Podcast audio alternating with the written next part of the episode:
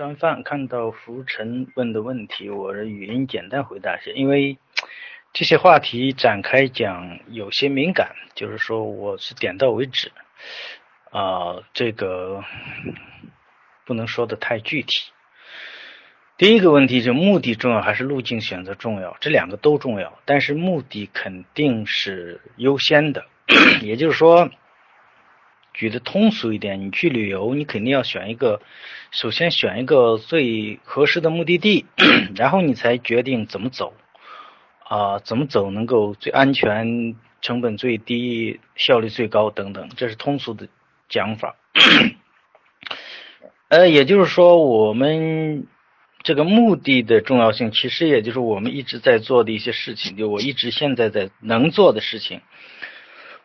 就是理念的这样一个传播，就是我们要秉持一种什么样的自由？我们要这个去呃走向一个什么样的建建构一个什么样的理想秩序？这是需要首先要搞清楚的，或者达成基本共识的。所以呃这个问题是非常重要，因为如果这个还存在着糊涂，因为我们。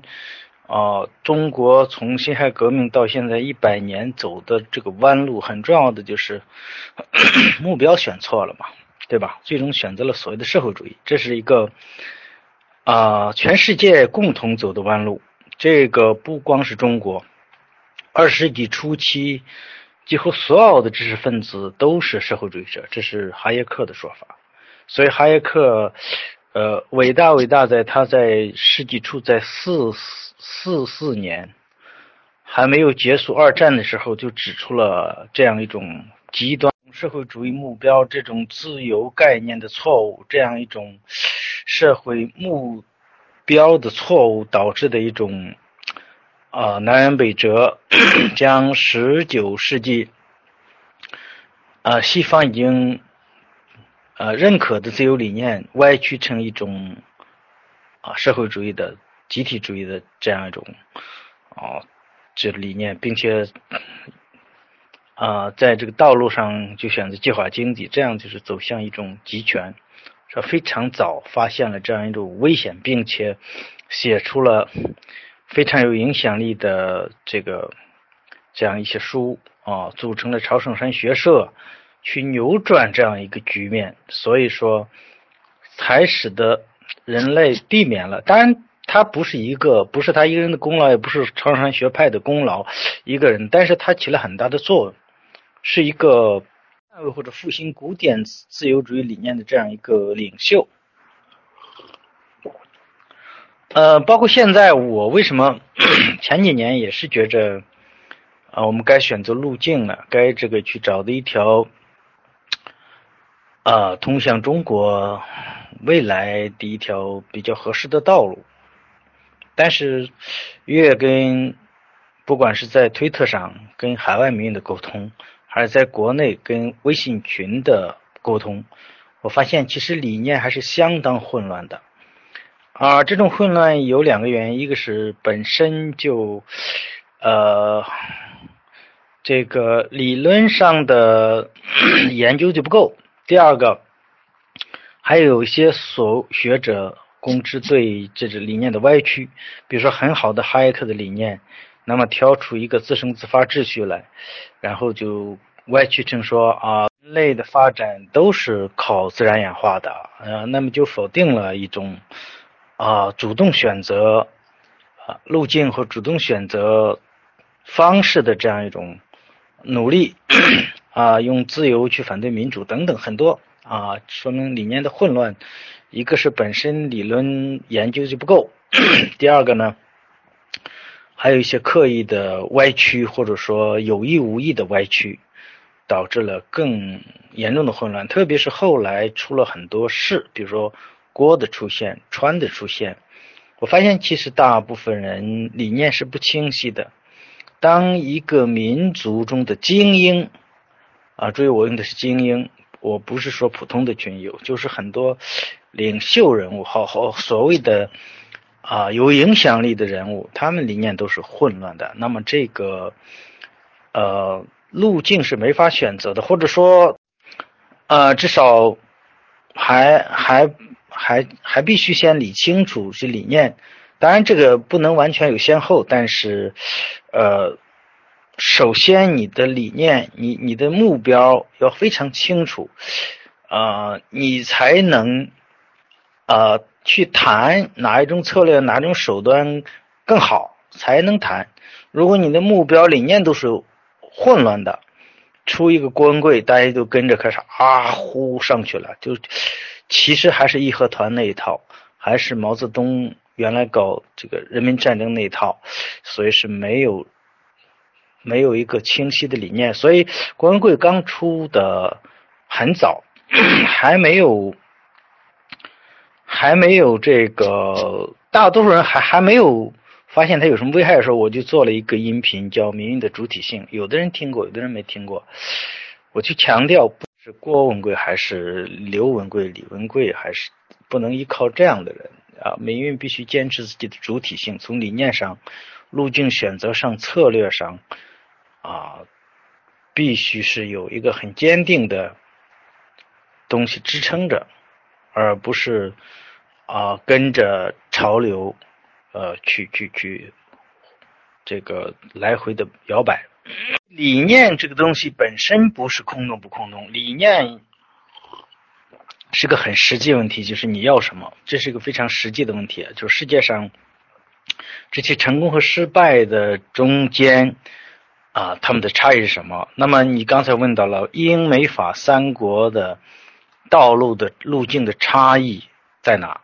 第一个，我在前几天那个讲座中，前几天那个有关两种自由的理念，重点就讲的洛克的理念跟卢梭的理念。也就这两种自由的理念对法国大革命和美国革命的指导作用是不一样的。如果仔细听的话，啊，你会知道我我只是从那个只是从理念上做了一下区分，那么就有非常大的区别。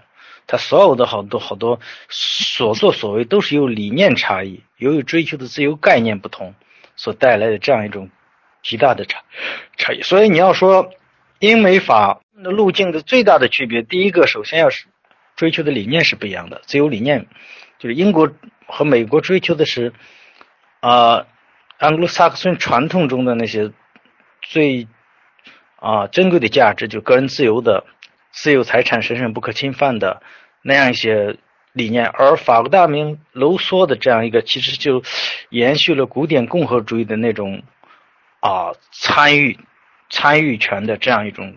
所以这是最大的区别。当然，第二个方面的差异，他们的文化背景或者说他们的现实是不一样的。就是说，呃，就是说，美国和英国，英国本身它一直就是一个长期的。呃，首先有有一个必须纠正的几个错说，一个说英国是渐进革命，呃，渐进的是一种。啊呃，暴力的，甚至有人说是顶层设计的都不对。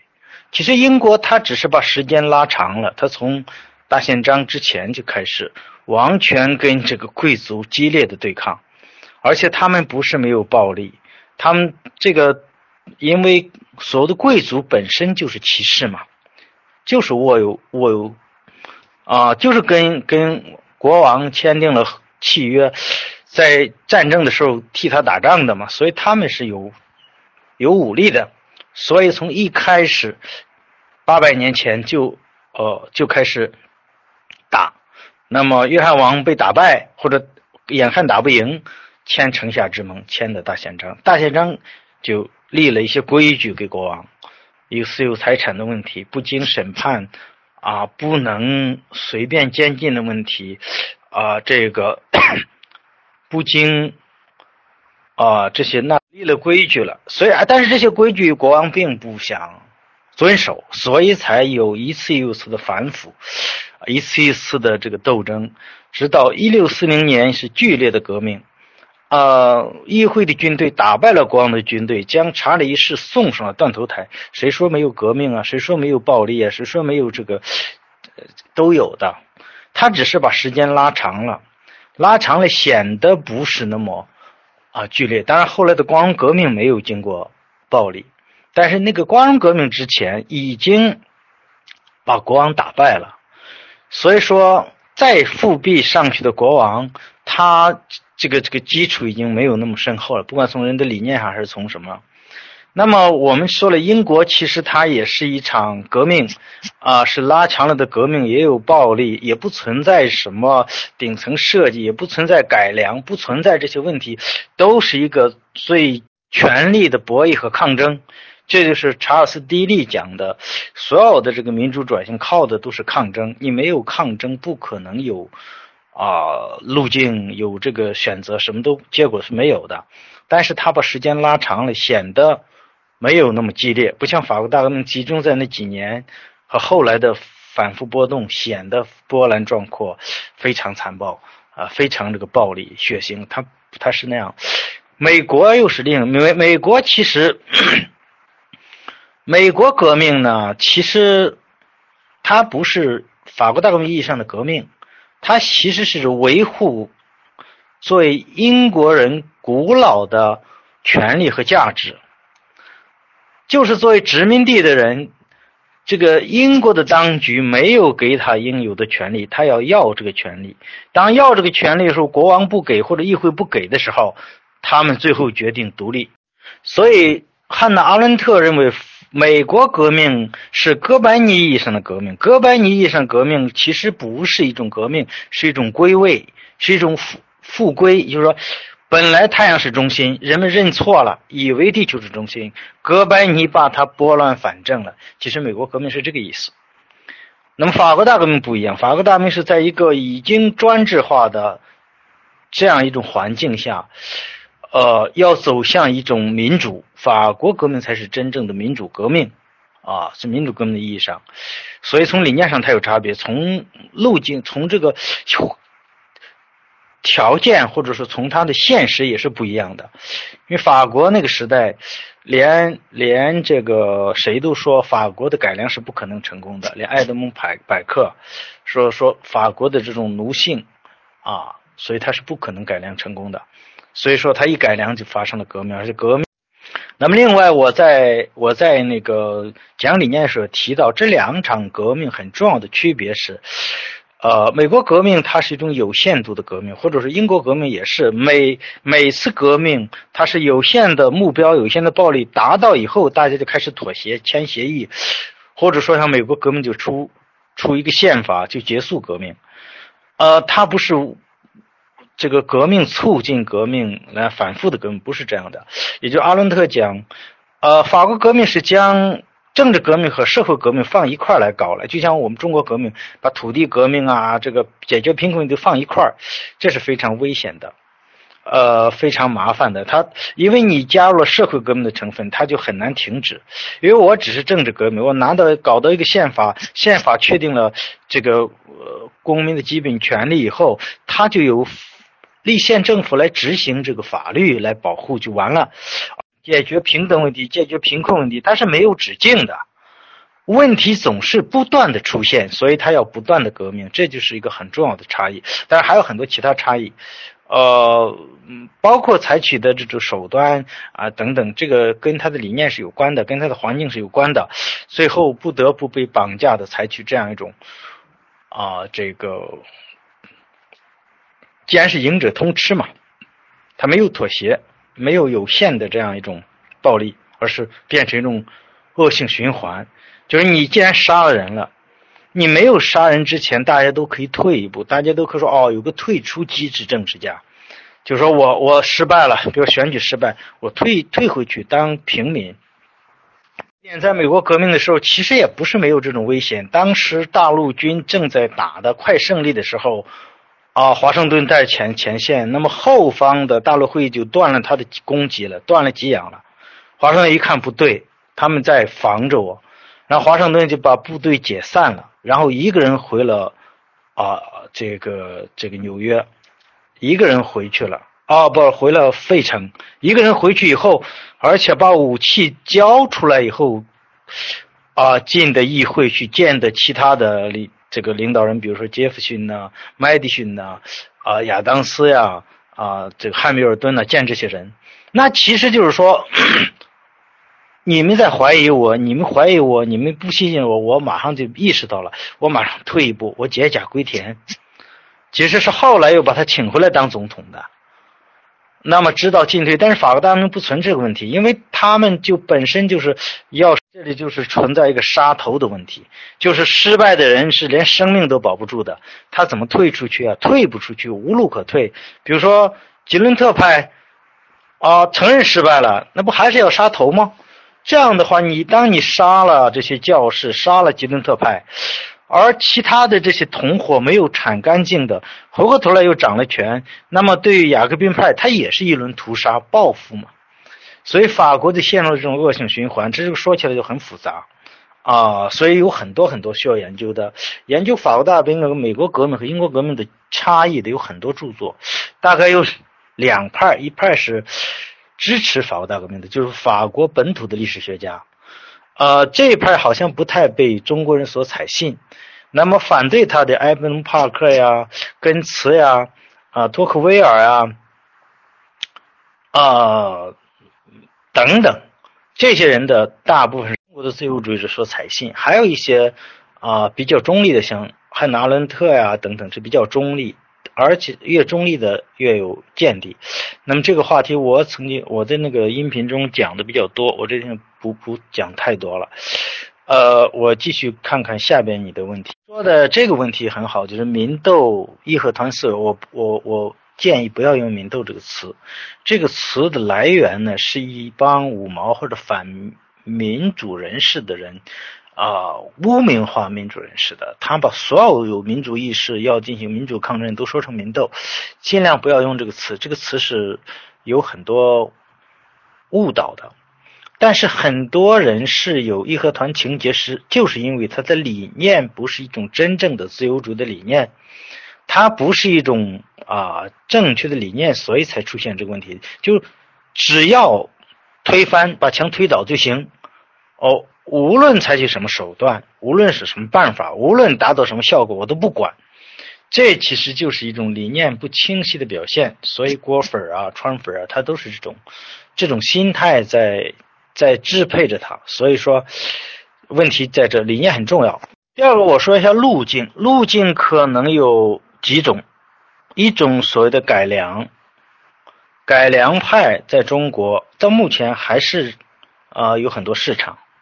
改良这个东西本身，呃，不是个坏事儿，本身是好事儿，呃，所以对改良的否定不是一个价值判断，是一个事实判断，那就看中国能不能改良。改良的主体一定是当权者，一定不是民间，民间没有资格改良，民间只能呼吁改良。所以这个理念应该非常清楚，就是要去做事实判断，判断当局有没有改良的可能性。可能性有几个，呃，几个理由，一个是当局或者官方还有这个追求理想秩序的这样一种良知或者底线。比如说，八十年代末的时候，不管是胡耀邦、赵子阳这些所谓的改革派，他们是真诚的在啊探索中国的未来。他们只是认知有局限。当然，我这个地方对邓我不想做出猜测，因为他们那一代人啊，可能根本就根本的这个界限非常清楚。呃，所以他不可能走太远。但是对于赵，呃，对于这个呃胡，啊，偶氏的耀邦啊，他们是有这样一种真诚的。所以那个时候的改革派是有改良的这样一种主观意图的、主观想法的、主观诉求的。但是现在的当局，你觉得有吗？他们已经非常清楚的了，认清楚自由、民主、宪政和专制。他们已经非常认识到了，非常清楚认识到，他们是不能走这条，走这条路就没有身家性命就没有保障。就有人现在还讲道理啊，如果是呃专制，他们也嗯不好，他们也也也没有这个什么。如果自由民主，他们也是安全。这这是书生之见。呃，人家当局比你认识清楚，所以才有了啊七三推荐啊新旧制度与大革命。那么其实他可能没看这个东西，穆竹人也是这么说的。穆竹人讲这个时候，他如果看了，他也不一定推荐。就是道听途说，中国的二道贩子文人说啊，因为路易十六要改革才发生革命，不改革就不发生革命，这是呃对这个救助大革命的一种误解。所以啊，他们很清楚不能改良，一改良就完蛋。呃，就就垮掉，而且他们的家族利益就没了，而且他们可能不单是财产被没收，会人头落地，所以他们非常清楚不能改良，这是从主观的主观的意图上，事实判断中没有改良的可能性。第二，改良有个前提，就是他不这个改良者必须包袱不重，说直白一点，他本身没有血债，当然这个。有人说啊，新上来的没有啊？其实不是这个意思，就是说他们这个家族、他们这个集团没有血债。那么当年戈尔巴乔夫改良，戈尔巴乔夫作为一个新生代的改革派，他是没有包袱的，呃，包括他的那些跟他同时代的什么那些短命的领导人，其实本身也没有包袱，因为他们已经全部把包袱甩给了斯大林，他们可以做这事情。但是中中共不可能啊！你说的新权威主义，当然他们是一厢情愿。这个话题我先不扯太远，因为新权威主义这个啊，其实呃，新权威主义和改良还不一个意思。新权威主义是不想改良，新权威主义它的诉求，改良的诉求还是自由民主宪政。啊，然后往这条上走才叫改良。新权威主义就是一个国家主义，就是以国家富强，通过一个威权，通过一个强啊，通过一个强者来主导着走向国家的富强，所谓富强嘛，啊，是国家主义。说新权威主义跟改良是两种概念，它也不是变种，它是一种维新权威主义是一种保守主义，是一种维护旧秩序的，是给旧秩序找一个。理由和借口是这样一个概念，是弘扬其中的某一项，比如说国家主义、民族富强，然后给他找合法性，这是另一。那么改良其实是一个好东西，但是改良在世上世界上成功的先例并不多。戈尔巴乔夫的改良其实失败的。我说的失败不是说改良后来导致了革命，走向了这个这个形式上的，或者说啊法律形态的宪政。但是客观效果，但是作为改良，它的目标或者说它的改良一直是控制，就是在控制下走向他设计的目标。在这点上，戈尔巴乔夫失败的。那么最典型的成功的例子就是土耳其凯末尔。凯末尔作为一个一战的这个英雄，土耳其的，呃，他一步一步的带领土耳其走向了宪政。这是改良成功的例子，当然南美也有改良成功的例子，也有失败的例子，很多啊，所以呢不一样。但是你不能说东欧是改良成功，东欧不是改良，东欧是革命啊。待会儿我会，所以他有包袱了，他有血债了，他就要想想，或者他的财产已经足够大，就是苏联当时他的情况不一样，他。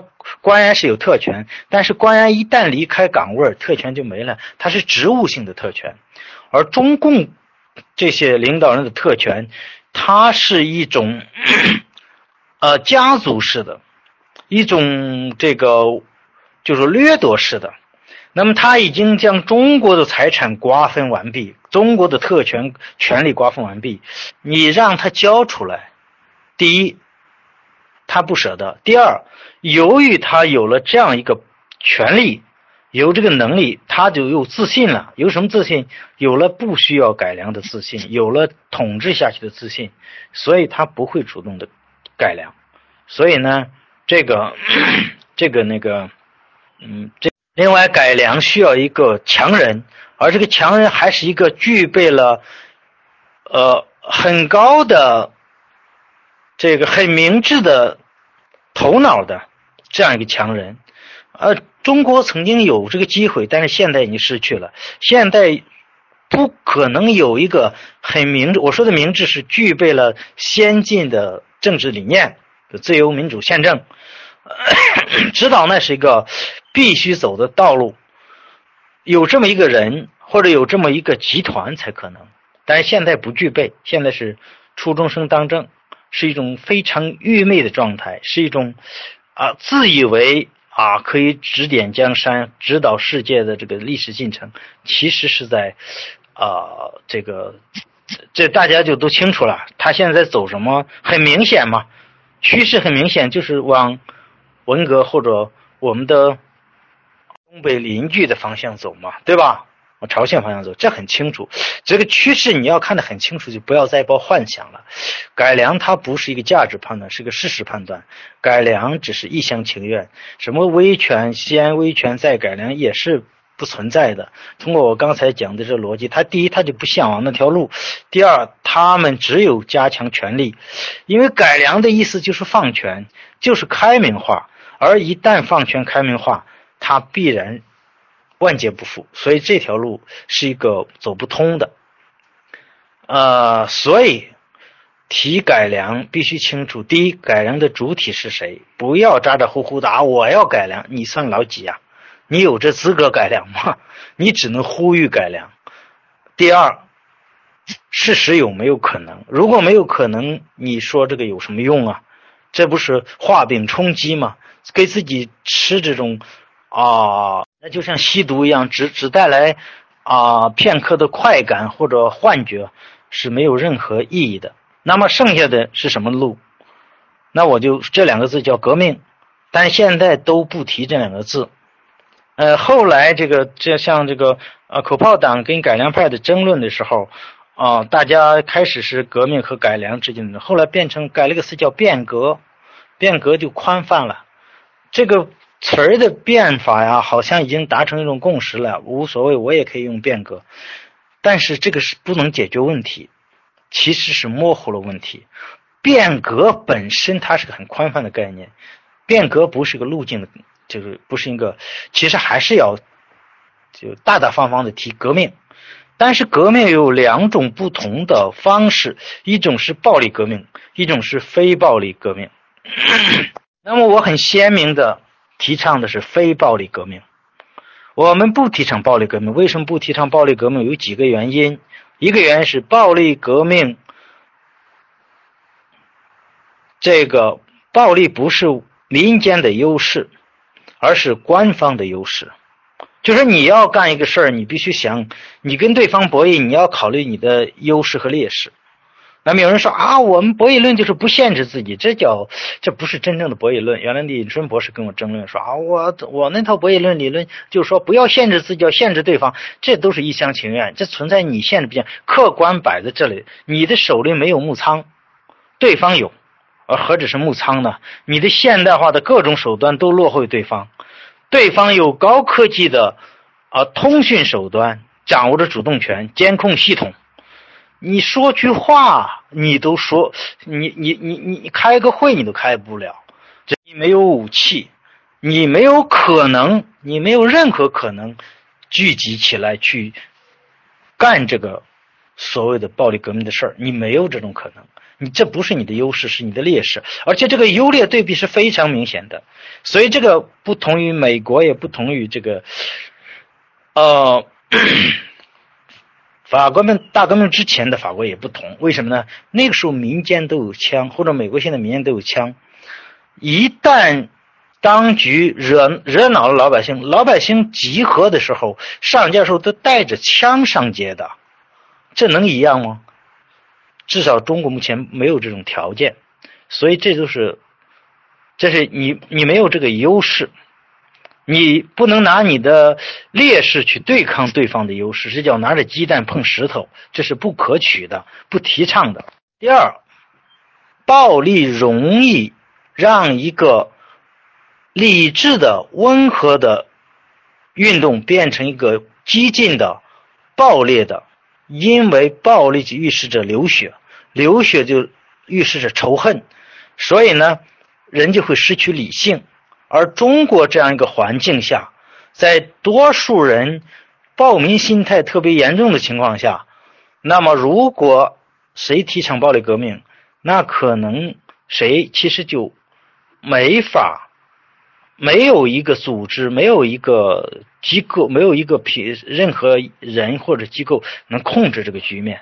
呃，你不能说我我搞起来再说，对吧？这个危害特别大，而且暴力容易出现一种暴力的恶性循环。不光我们法国大革命就有这个教训，呃，容易出现轮回。我不说一定出现轮回，我不能说暴力革命，因为比如说这个军事政变这种方式，在很多国家是可行的。比如说南美经常，现在的军事政变政变完以后。他其实最终是把权力交给一个民选政府的，因为他没有合法性，因为这个氛围变了，不是说一点可能没有，但是啊，这个在中国，至少我认为这不是一个不是首选项啊，就是从这个后果上，它的不可控性上去考虑，他会付出沉重的代价。而且老百姓也不太愿意参与这些事情，这个它的风险不可控。第三，暴力革命的很大的问题就是，一旦即使成功了，即使有一部分人占了上风成功了，那么他是用暴力、用生命、用血换来的这样一种权利，他是不想交出去的，他必须。寻找他的对价，那么这就是其实提格他们的思维其实也有这个，就是人不可能，人不可能这个啊这个 这个干赔本的买卖嘛。我我我我我我兄弟我家人的生命都呃扔在那了，我怎么可能随便投退出呢？我必须呃得到相应的报价，嗯对价，对价就是权利。啊，这个东西是不容易交出去的，所以说有很多原因导致的，而且最后一条就是从第三波以后到八九，呃，暴力革命已经不是现在最普遍的方式了，现在最普遍的方式其实就是非暴力革命。那么在这个问题上呢，我是希望大家去从网上找一找，去读一下吉恩夏普的书。金夏普他有五六本这样的书，他是专门研究这个非暴力的这样一种理论的。呃，当然国内也有这个东西，主要是啊比较执着的推荐的就是现在还在监狱里的啊唐金玲，我跟他是有一些争论的，我不太欣赏他的那种呃那种既教条有有有有实用主义的好多东西，但是呢。他是比较执着的，我曾写过文纪念他的文章啊，就不是不是纪念他没死，就是说声援他的文章，把他和王默进行对比。王默是，呃，王默也在监狱里，方的一帮一帮人，但是他们有截然不同的理念，嗯，但是就是非暴力革命，非暴力革命就学问很大了，这个里边就有很多，你要有纲领，你要有策略，你要有平台，你要。抓住机会等等，这个就不适合在微信群里说太多。才谈了目标和路径，嗯，他们都是相辅相成的。如果你的目标错了，你的路径选择也不可能对。反过来，你目标对，你的路径选择有问题，也会付出沉重代价。同时，我要强调，大家有一种错误理解，说先推倒墙再说，这个是错误的，因为你你的。推墙和建设，它是同一个过程，必须把它看成同一个过程，你才可能成功。就像美国革命，其实就是一个非常明显的推墙和建设是同一个过程。我在推墙之前，我就想好我要干嘛，我就是要，呃，这个建立自己的宪政体制。像东欧，它也是这样，就推墙跟建设是一体的。如果谁想着权宜之计，先推倒再说，那就陷入了一个。啊，混乱，它就很麻烦，因为本身你的共识都很难达成。当你一旦推到墙，你这个权力的真空啊，所以啊，我们只能点到为止，就说到这。那么下面我就回答第二个问题，就是我们能不能简单的模仿别人的路径，邯郸学步，就是你说的路径依赖。我不知道这个路径依赖这个词可能跟这不不是一个意思啊，就是这个地方我们不能用路径依赖，就是说。你比如说东欧的或者哪个国家的路径拿来直接用，不可能，因为每个国家的情况都不一样，你你不可能去学。比如说你提到了印度的非暴力抗争，他我们也学不来，因为印度面对的对手是英国，英国是个宪政国家，是不一样的。所以你要充分认识到你所处环境的残酷性。你的非暴力抗争，你要类比的话，有人说这个中国不能搞非暴力，因为中国面对的是野蛮人，不是文明人。这个也不对，因为吉恩夏普在举到非暴力抗争例子时候，举了北欧对抗希特勒的这样一个丹麦，丹麦他无力跟希特勒进行这个军事对抗，他只有投降。投降以后，他们的政府又不甘于做傀儡，他们其实是进行了一系列的非暴力的抗争。通过这种方式来拖延、来敷衍、来这个啊对抗希特勒，他也是希特勒应该够残暴了吧？这这个不不是理由，呃，但是说，但是为什么说每个国家情况不一样？你也举到东欧或者北欧的国家，那它有的很成功，有的不成功。其实现在从结果看都是比较成功的，但是。还是有些差异，啊，差异是情况不一样。比如说，最典型的就走了大量弯路的，就是前南地区，就是所谓的南斯拉夫、塞尔维亚、啊黑山那个呃这个啊，而在一些单独就是呃单民族的和民族成分不复杂的一些小，比如说波波罗的海沿海沿沿岸的几个国家。啊，那么成就很容易一次就成功了。但是南斯拉夫这个地方就有问题很严重，为什么呢？它有历史上很严重的民族仇恨和冲突。你要注意，政治革命是一回事儿，那要解决民族问题又是另一回事儿。所以中国面临的问题其实有点类似于黔南地区，哦，新疆问题、西藏问题，现在有很多这个谬论。比如说，有一些海外或者国内民主人士，啊，就完全站在了这个啊，比如说新疆分离主义的立场，或者说啊等等，说啊，把汉族人赶回来就完了吗？有那么简单吗？你你政治理念是一回事儿，走向你只有走向自由民主，但是不是说走向民主？自由民主现在就一定能解决民族问题，不是那么简单。所以说，民族问题它有更深厚的历史原因啊，这个而且更难解决。所以像这种啊，就比较复杂。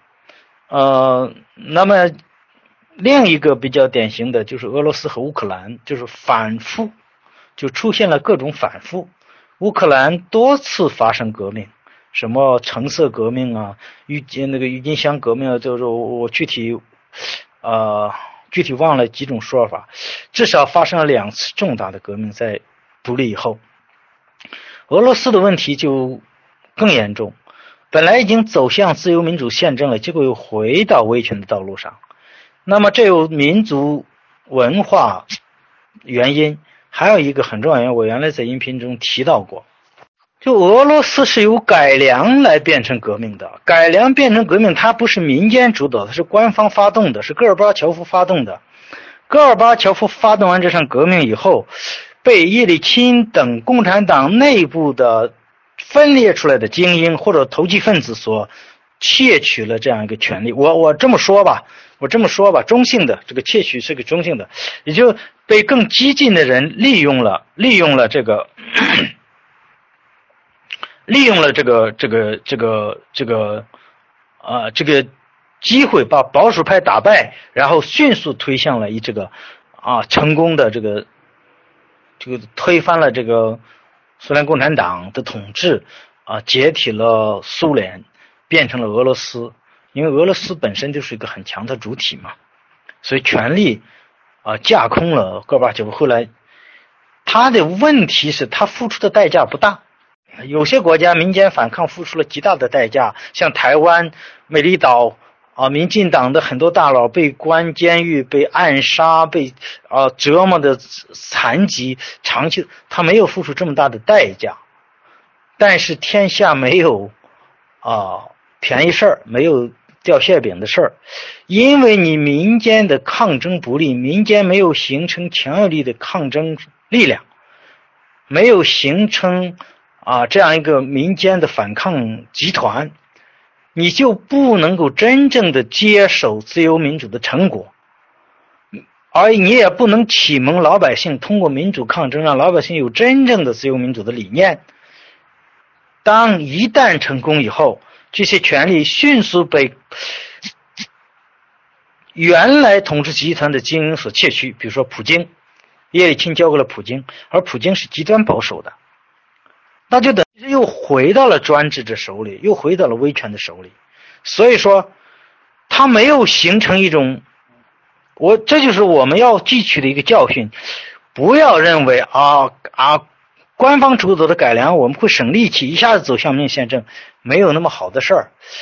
这种情况往往它会让投机分子、让政客窃取权力，而且同时，这个国家的财富和国家的权利又被他们瓜分了。像俄罗斯大量的财产被一些原共产官员变成了私有企业，所以进入这种状态。那乌克兰呢？它有，它也是反复，也是一种情况。经过几都是各加盟共和国原来共产党的官员回去当了，当了他们那个自己那个民族的领袖，比如说雅鲁呃那个叫什么，那个外长。啊，还有好格鲁吉亚的什么都都回去成了他们的领，落入了旧官僚的手里，他还是大多数的加盟共和国还是专制形态，呃，无非是换了一些统治者，所以这是。天下掉馅饼的结果，所以民间的抗争不仅仅是为了推倒推倒这个墙，掌握政权，还是还有一个很重要的作用，形成强大的民间的反对力量，形成一种不单对官方的制衡和民间之间的互相制衡，才能形成一种真正的民主的博弈态势。第二个，才能在这个过程中启发。参与反抗的人通过这个反抗来提高自己的民主意识，提高政治参与的能力，才能够接手这个国家的政权。那么前南地区刚才我说就是另外一个情况，就是它的混乱是由民族问题引起的，民族仇恨非常深，所以这种变革、这种变动会带来一个机会，就以民主的名义、以独立的名义去对我所憎恶的少数民族进行。种族灭绝，这是当时塞尔维亚出现的情况，出现人道主义灾难，不得被国际干预。所以这就是说，我刚才讲的，回到法美革命的区别。那么，在美国革命，它是有限的政治政治目标，完了以后，我们就建立宪政体制去解决问题；而法国革命，它把社会的啊。连面包问题都想解决掉，贫困问题都解决掉，它就会出现一系列问题。那么，如果这中间你再有民族问题，你再把民族问题放进去，再把宗教问题放进去，那你就是一种灾难，你根本理不清。那如果说民族问题都解决不了，宗教问题更解决不了。所以我现在就非常讨厌那种中华田园机喊什么先基督教化再民主化，他们这些人得。就一旦他们他们有一些权利，他们就会去解决宗教问题，这个是非常了不得的问题。你去解决宗信仰问题，逼着大家都跟你信基督教，我觉得太太太可怕，你知道吧？所以说这就是一个呃教训，很多教训。所以道路可以总结，呃，我们就不单要总结英美法的。当然，我现在按照现在的话语，话语的这种空间，我只能去谈英国、美国、法国革命，啊，因为也是在研究理念，去去去对理念进行梳理。这个阶段可能主要是谈这个，但是如果是需要去研究路径的话，我们可能更多的研究南美的、研究东欧的、研究阿拉伯之春呐，包括缅甸的。当然，缅甸又是一个例子。缅甸又是一个倒退的例子，昂山素季现在就是一个专制魔头了。现在，你说这些问题有那么简单吗？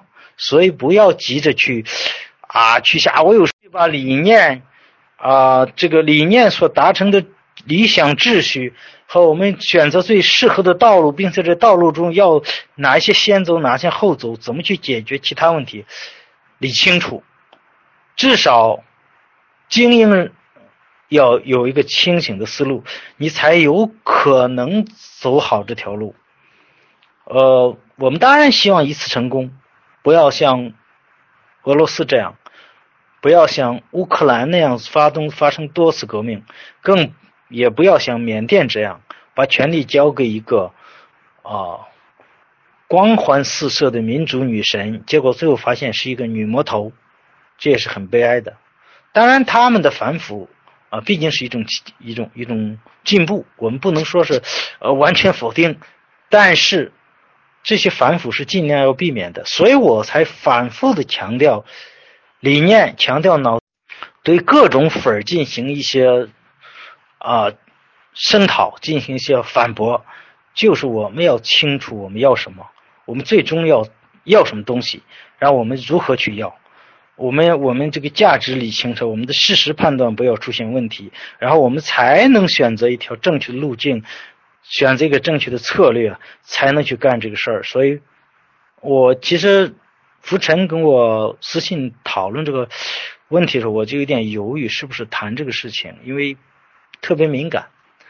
呃，但是既然你问了，也无所谓。我们这些人也不太在乎，所以啊，不是那么在乎。但是现在不是去讨论很详细的细节的时候，比如说你怎么干，有人问我你有什么好办法，我有什么好方法，我能告诉你吗？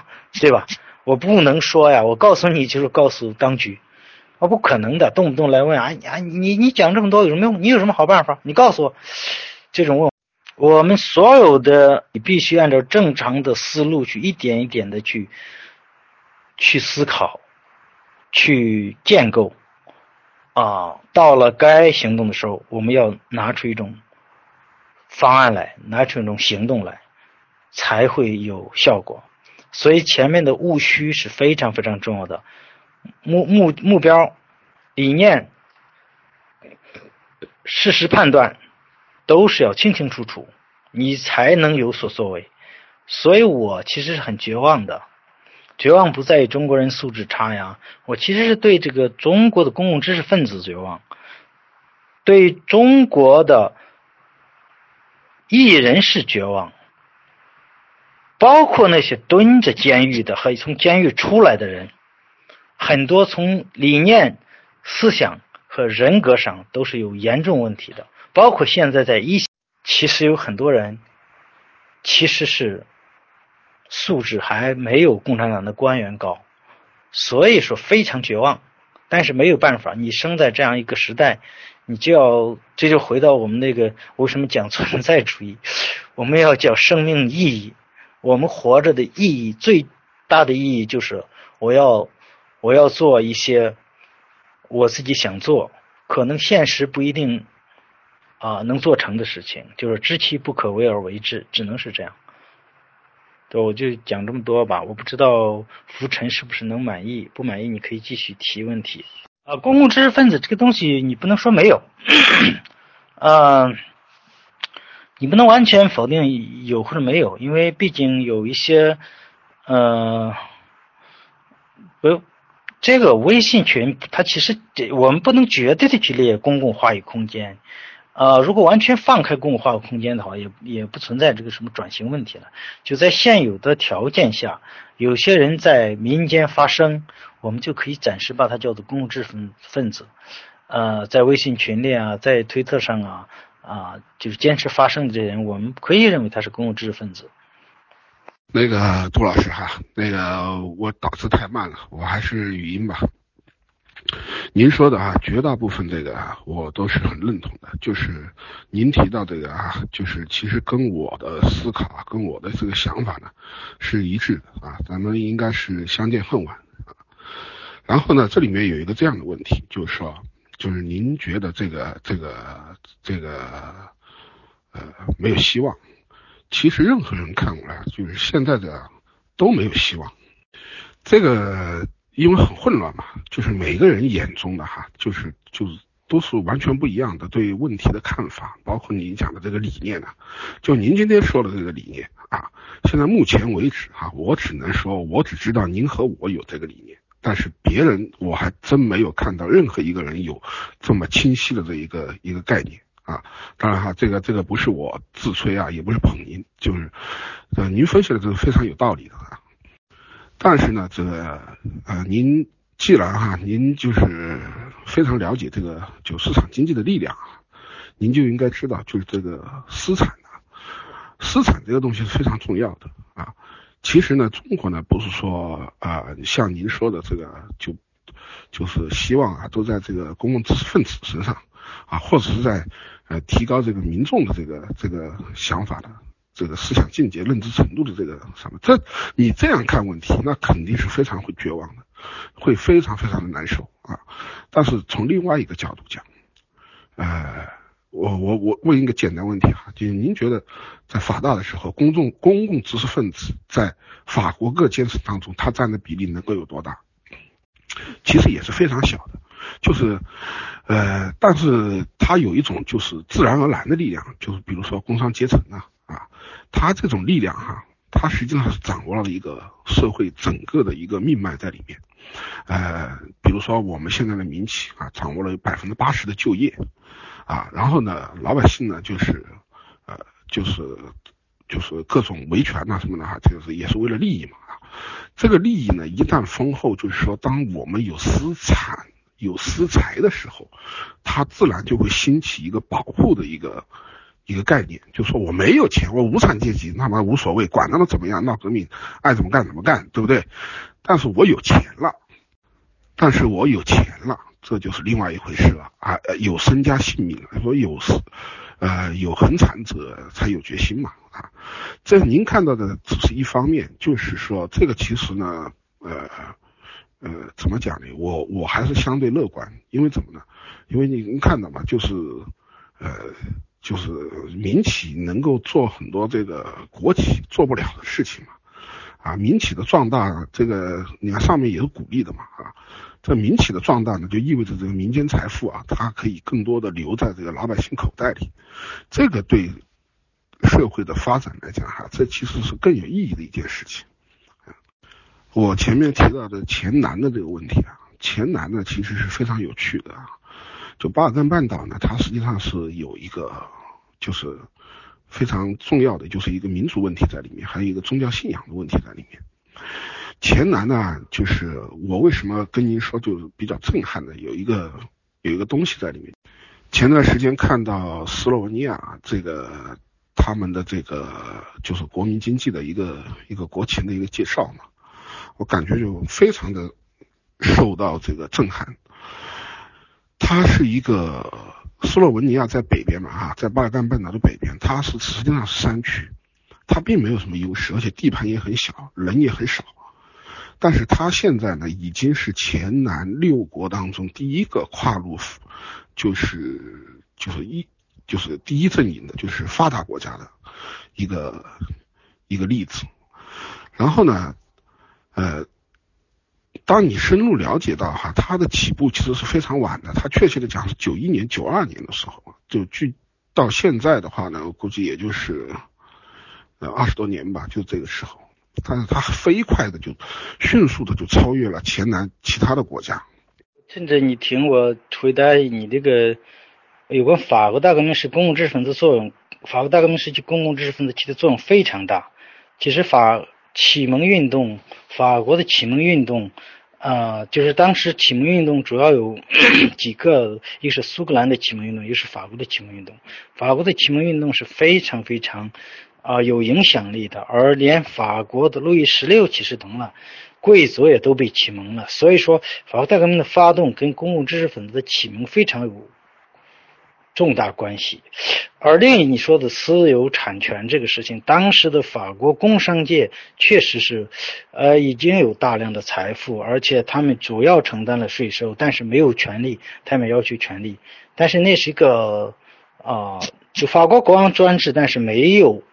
没有像现在这样，法国的产权定势是清晰的资本主义嘛？啊，是这里面啊，这就有一个问题了，一个资源并不是非常丰富的地方，它就是依靠着一个就是政治上的一个稳定过渡，它没有介入到这个这个战争嘛，它就非常的就是就取得了非常令令人令人瞩目的一个这个成果。我觉得这个就是一个非常好的一个例子。但是您说的哈，感又给了我一个反思，对，它是很单纯的，它是单一民族。克罗地亚呢可能更具有代表性。克罗地亚呢，它实际上也介入了这个前南的战争，因为它有很多那个嘛，克族嘛，克族在那个呃塞尔维亚那个那个波黑和那个科索沃都是受到迫害的嘛。但实际上来讲呢，它实际上和这个塞尔维亚族啊，它实际上是一个民族，呃，语言也差不多，都是一样的。它一个它的地理条件非常好，它整个的西面呢就都是这个，它它跟意大利隔海相望嘛。呃，工业迅速发展，商业非常繁华繁荣，所以跟现在不一样。现在问题就在于中国现在的私有产权是不被保护的。民营企业你看着体量很大，但是啊，第一现在非常凋敝，第二所有有钱人都想着逃离，资金往外逃，那你想有什么前途呀？所以说，在这种情况下，呃，另外，中国还没有啊，西方曾经谈的意义上的中产阶级，他没有这个东西。一个一个的有点财产的所谓的中产者，不是被房子套着，就是啊，怎么说？在这样一个非常不安全的环境下苟延残喘，想办法保来的反抗啊，哪敢呢？越越这样越，他没有或者说保护自由的私有财财产权，这是个想法，他手里没有任何武器，没有任何东西可以保护他，所以说，所以说你谈的民营企业并不给我们带来任何希望，现在。第一，官方的所谓保护发展，那都是口头的，他的措施是在消灭民营企业，不管是他沉重的税收负担啊，各种这个这个税这个税费，还是他的这种财产的这种没有法律保护，私有财产，宪法写那个东西是没有用的。他根本就不执行，所以民间的财产自己都无法保护，所以他们采取的办法就是转移、隐匿，用这种方法来保护自己的财产。不是公开来利用法律、利用抗争来保护财产。只有少数的人，比如说被强拆的人被逼疯了，这种才会起来抗争。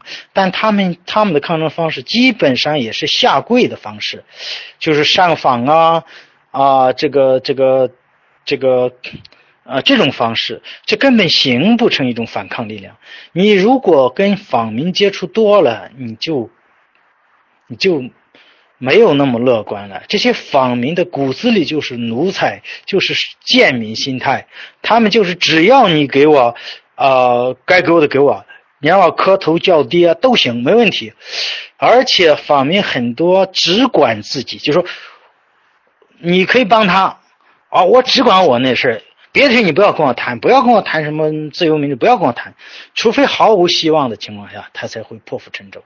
所以说，第一抱太乐观，因为第一，中国没有产权保护，啊，它不可能发展起民营企业来。呃，民营企业的这个保护自己的方式就是转移、隐匿啊这些方式。嗯，第二个，这个这个这个整个的形势也也决定了。呃，民营企业不是说会有大的发展，而可能跟割韭菜一样，一茬一茬被割掉了。大量的资金能逃到海外的，有个几千万，有个上亿的，想办法换 换成外汇，外逃。外逃现在是一个看不见的一个洪流，你要知道这一点，你就不要再对民营企业抱什么希望，再对产权抱什么希望。这个当然我说绝望。这是一种现象，就是大家只有绝望了，才有希望。如果还抱有希望，那实际上就改良派的想法，还还还有绝望不是个坏事。但是目前阶段只能是绝望。段语音就说明问题，就是说这个经济发展资源不是最重要的，制度是最重要的，制度资源是最重要的。你像日本有什么资源呢？但是它的制度好，它可以把人的所有的积极性、聪明才智调动起来，它可以让人去去安心的、稳定的去去去搞科研、去发财挣钱、去去搞实业。斯洛文尼亚就是个例子。那前南地区就不行，为什么？它有战争啊，本身它也条件不行。那么中国的问题就在这，就说你即使一个非常体量大的民营经济，但是如果你的导向、你的政府是一个专制独裁、没有法治的政府，你的所有的金钱是没有安全感的，谁还安心挣钱呢？有点钱赶快自保，赶快能转移转移，赶快能藏就藏。如果最好是换成黄金埋在地里，你说经济能发展吗？所以这个体量不重要。现在非常清楚的，如果因为中美之间这个贸易战现在已经到了一种互相就是不能让步的程度，谁也不能让步了。因为中共肯定不能让步，让步啊，就是我可以啊呃跟你说啊，多向你出口一点，解决逆差问题的呢。你要说让他从制度上让步，他不可能。身家性命嘛，美国现在到这步也看清楚了，我光给我解决点贸易逆差没有用，所以他也看透了，说必须让你改变，可是不可能改变，这个这个东西吧。他不是说川普，为什么有人说啊？那你川普给中国打贸易战，你还不支持？这不是你支持不支持的问题，就谁美国现在换谁都要打这个贸易战。你到了十五年，你狗屁答应的那是屁都没有，没有，没有，没有一点点这个呃实现承诺。你你耍着我玩啊？我傻逼嘛？说人家不可能，说不管是谁，像当年奥巴马搞 TPP，不就是要先甩开中更更那个什么吗？所以说。那么，如果是他这个贸易战，他没有回旋余地，那么中共的经济，我告诉你，面临崩溃，不是简单的危机，是崩溃。因为今年的房地产，你看出来，我房子根本卖不动，北京没有人买。那房地产完蛋了，你想金融还还能有什么好？股市崩盘了。民营经济一蹶不振，为什么不振？因为第一，你靠的就是低价的竞争。如果这个没有了这种贸外贸优势，你你本来整个城市东莞那一块广东那个深圳制造业全部垮台，你根本就不是真心实意的保护民营企业，还要做大做强国企，你的经济怎么可能有好？那如果这样的话，它是互相促进的。我原来曾经。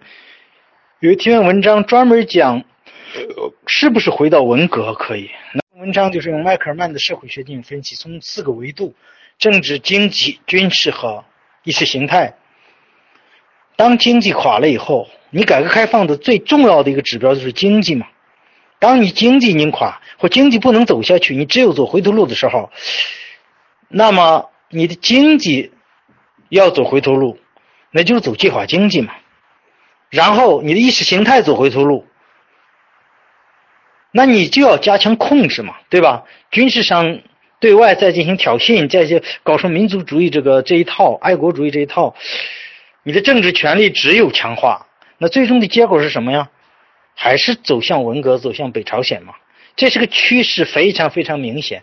他说的再好听，他再好听啊也没用，你知道吧？你要看这个大趋势形势，官方宣布啊，我支持民营经济，民营这是自己人，狗屁自己人这种说法就很 low，你知道吗？说自己人这个话的时候，已经体现了他没有把你当自己人，怎么可能自己人还要声明一下，说我我们兄弟俩是自己人，有这么说的吗？我跟我父母是自己人还要说吗？他没有，他是忽悠你，这个本身他心里都有底儿，所以现在有钱的就跑呗，对吧？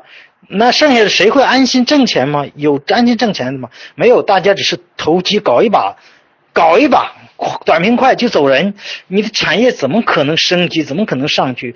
高科技人才外流，比如我儿子本来在国内很机很多机会啊，我说你走，能走就走，最后去新加坡了，就不在这挣这个钱了嘛，不在这发展了嘛。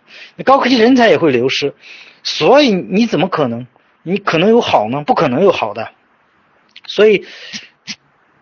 这个东西肯定是一个死结，所以绝望中的希望也存在这里。当民间和官方都进入死结，那么也就离破茧重生不远了。所以希望就在这个绝望中。正因为连我都绝望了，那可能就有希望了，只能这么说。那个杜老师啊，我发现您也是个性情中人的，就是那个网上拌两句嘴，好像脾气还挺大，这我我挺能理解啊。其实没什么的，呃，我那个我已经跟那个说了，就是这个是很很不恰当的这种方法哈。就是观念不同，转为这个人身攻击啊，这种人身的这种嘲讽，这肯定是要不得的。但是您要想哈，您戳破了这么多人的梦，人家背后说你两句哈，你要感到高兴，这是骄傲，令人骄傲的事情啊。前面我是自己捋一下自己的捋音，没听到彭娜的问题。呃，台湾当然是改良成功的例子呀，但是台湾的改良成功，呃，本身民间付出了极大的代价。首先，在民间反抗的压力下，台湾当局进行了改良。呃，所以呢，呃，不能简单的说台湾就是改良成功了。台湾是在民间反抗的压力下改良成功的，而台湾是典型的非暴力抗争。啊，所以台湾是一个非常啊，这个值得借鉴的例子，包括韩国也是。在民间的反抗的压力下进行了改良，这当然是啊，没有问题。呃，当然本身也不仅仅是向蒋经国开枪，开枪是一个导火索。呃，因为台湾本身有一个本身有一个优势，就是台湾本身的架构搭建的就是一个宪政的架构，只是说由于中华民国由于遇到了战争。所以他们找了个理由，说是什么训政啊之类的，就是那种戡乱啊、训政啊，暂时收回了宪政。他并不是说从理念上完全否定宪政，不像中共当局完全否定，是走另外一条道路，不是的。它只是一种暂时的措施，再加上民间有强大的压力，在这种情况下，他没办法。他就放开了这样一种权力改良，嗯，当然台湾的这个呃抗争呃也是非常曲折的，不是说啊有有有也这所有的这些问题，很多人都会简单化，说台湾由于蒋经国英明，不是这么回事，英明没有压力，他也不会。当然，首先他是一个不是一个残暴的这个独裁者，这是肯定的。如果是那样，他宁死他也不会走这条路。但是如果没有民间强大的压力，他既没有压力，也没有动力去走这条路。所以，我觉得台湾的转型，继第一功的应该是民间的反抗者，其次才是蒋经国。所以，这个没有民间的反抗改良也是不可能的，因为没有一个统治者在没有任何压力情况下会交出权力，这都是不不符合人性的。所以说。首先，嗯，我我们讲这个转型的话，首先得一个规范的提法，叫是在研究抗争政治，就是查尔斯·迪利的理论，就是抗争政治。不管是他研究了英国、法国，嗯，欧洲的这些，还是其他地区的，它都是一种抗争政治。没有抗争，怎么可能有转型呢？不可能的。至于具体的方式，可能都有差异，但是。都有一个共性，就是必须抗争，而这抗争还是要升级，升级到一定程度才能变成政治反抗。但任何一个政体下都有矛盾，就是你看怎么利用这个矛盾。比如台湾是本土与外来政权的矛盾，那么其实在中国大地上，啊，各种矛盾也是很突出的。那就看你能不能把这个。运矛盾利用起来，变成一种政治转型的动力，还是这种矛盾，它变成一种阻碍改改变的这个力量，这个是不一样的。